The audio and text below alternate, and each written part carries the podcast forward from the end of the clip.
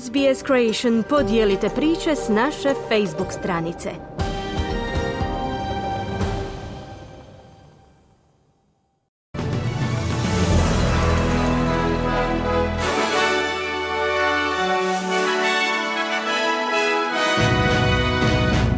U današnjim vijestima poslušajte. Ministrica vanjskih poslova Penny Wong ponavlja pozive na primirje tijekom svog posjeta Izraelu.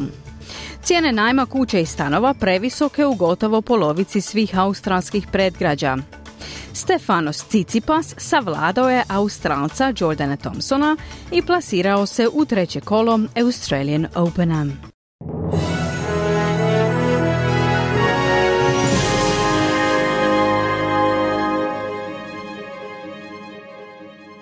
Slušate vijesti radija SBS na hrvatskom jeziku, ja sam Mirna Primorac. Započinjemo vijestima iz svijeta. Ministrica vanjskih poslova Australije Penny Wong ponovila je pozive za primirjem u Gazi tijekom sastanka s palestinskim i izraelskim liderima u regiji. Senatorica Wong također je najavila da će iskoristiti položaj Australije kako bi pozvala na oslobađanje talaca zarobljenih tijekom napada Hamasa na Izrael 7. listopada.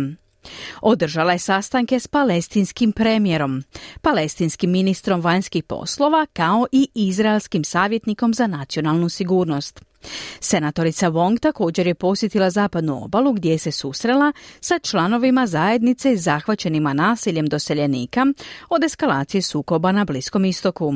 Ministrica Wong izjavila je da tijekom svog posjeta želi prenijeti zabrinutosti Australaca. What I consistently sought to do is express the concerns that Australians have.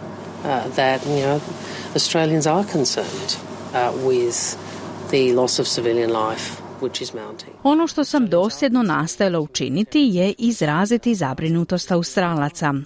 Znate da su Australci zabrinuti zbog smrti civila koji su stalno u porastu. Australci su zabrinuti zbog humanitarne situacije u Gazi koja je užasna.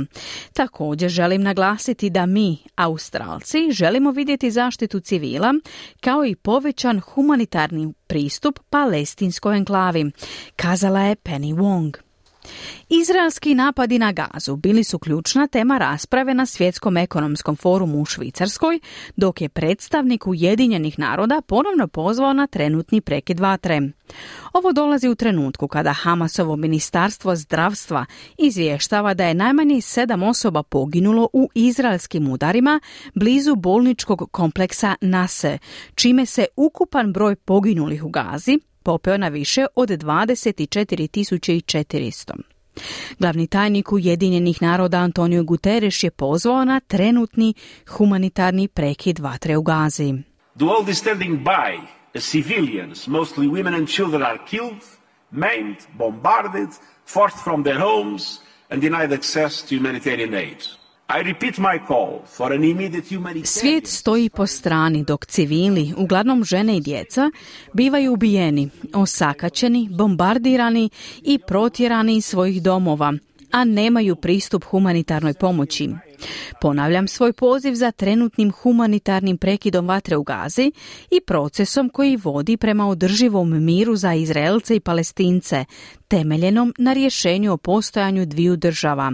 To je jedini način da se zaustavi patnja i spriječi širenje sukoba koji bi mogao zapaliti cijelu regiju, kazao je Guterres. Posebni zaslanik Ujedinjenih naroda za Siriju, Gail Pedersen, ponovio je ove pozive. the question is, can the Israelis be contained? So I think for this to happen, we need a quick end to the war in Gaza. We need humanitarian assistance and then we need to develop a strategy. No, pitanje je može li se Izrael kontrolirati. Stoga mislim da nam je potreban brz završetak rata u Gazi. Trebamo humanitarnu pomoć. Zatim moramo razviti strategiju koja ne uključuje samo Izrael i Palestinu. I svjestan sam da je ovo veliki izazov već strategiju koja obuhvaća širu regiju, kazao je Pedersen. Nesvakidašnji stres vezan uz najem stanova utječe na stanovnike gotovo polovice svih predgrađa u Australiji.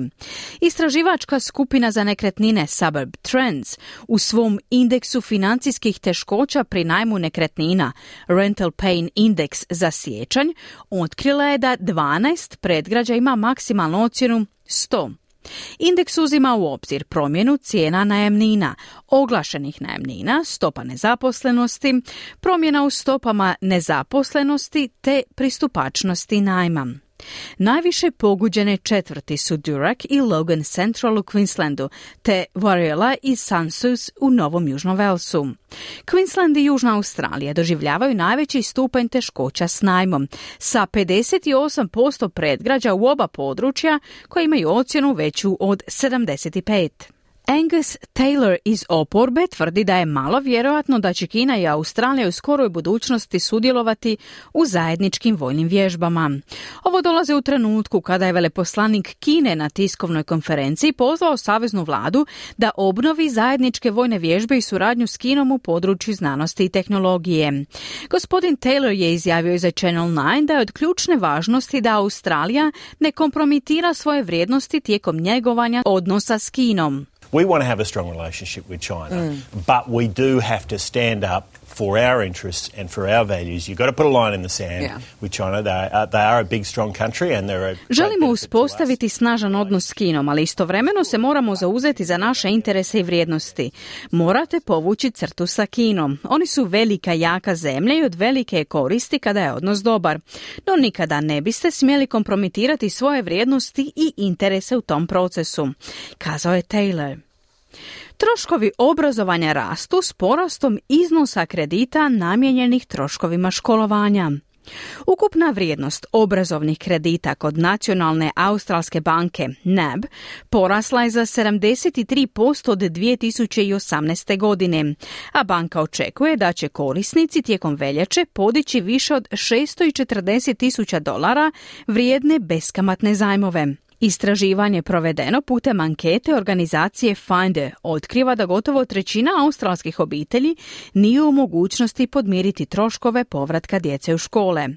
Anketa koja je obuhvatila 1039 ispitanika, među kojima su bili 359 roditelja, pokazala je da 30% anketiranih nije u stanju financirati osnovnu opremu poput pribora i uniformi. Ako se rezultati prenesu na nacionalnu razinu, to bi značilo da 1,9 milijun kućanstava nije u mogućnosti nositi se s tim troškovima. Meteorološki stručnjaci ističu kako je još uvijek nesigurno kako će tropski niski tlak utjecati na Queensland, dok se država priprema za mogućnost još jednog ciklona. Vremenski sustav vjerojatno će se do ponedjeljka razviti u tropski ciklon.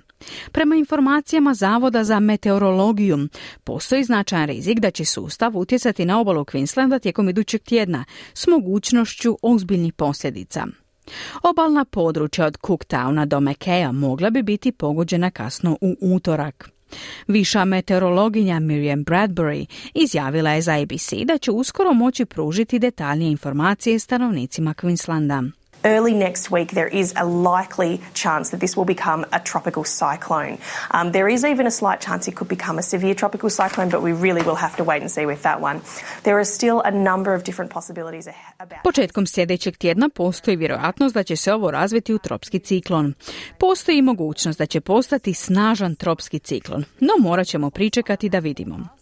Još uvijek postoji nekoliko mogućnosti kako će se ovaj sustav razvijati i kuda će se kretati, ali zajednice duž obale Queenslanda, koje su već pretrpjele mnogo ovog ljeta, trebale bi paživo pratiti prognozu, kazala je Bradbury. U isto vrijeme, monsun koji se polako kreće iznad sjevernog teritorija danas bi mogao Darwinu donijeti jake vjetrove. Amerikanka koja je priznala krivnju za sudjelovanje u ubojstvu vlastite majke i skrivanje tijela u koferu tijekom luksuznog odmora na Baliju, osuđena je na 26 godina zatvora. Savezni tužitelji predložili su kaznu od 28 godina za Heather Mack zbog dogovora sa svojim dečkom u ubojstvu Shile von Weiss Mack 2014. godine.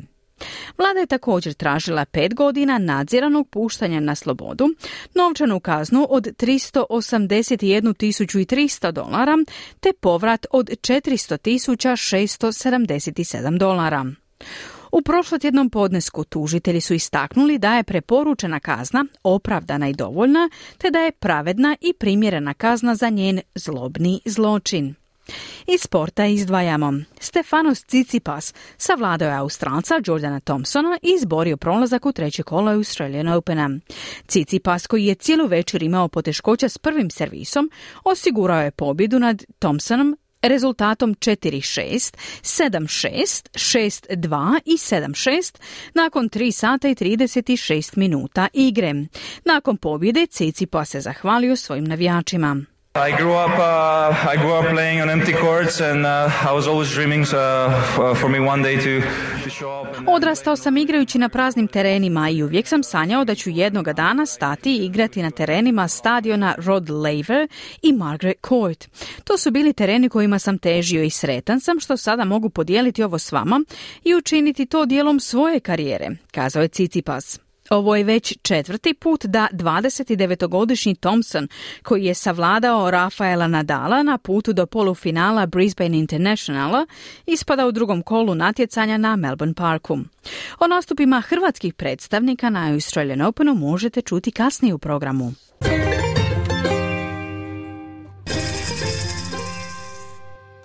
Danas jedan australski dolar vrijedi 0,65 američkih dolara, 0,52 britanske funte te 0,60 eura. I na koncu današnja vremenska prognoza za glavne gradove Australije. U Pertu se danas očekuje umjereno oblačno vrijeme te maksimalna dnevna temperatura do 28 stupnjeva Celzijusa. U Adelaidu danas pretežno oblačno i temperatura do 24. U Melbourneu umjereno oblačno i temperatura do 21. U Hobartu danas moguća kiša te se očekuje maksimalna dnevna temperatura do 20 stupnjeva Celzijusa. U Kamberi danas sunčano i temperatura do 25, u Sidneju je moguća kiša i temperatura do 31, u Brisbaneu moguća kiša i temperatura do 33 i u Darwinu je danas moguće nevrijeme te se očekuje obilna kiša i maksimalna dnevna temperatura do 31 stupanj Celzijusa. Slušali ste vijesti radija SBS. Za više vijesti posjetite internetsku stranicu SBS News.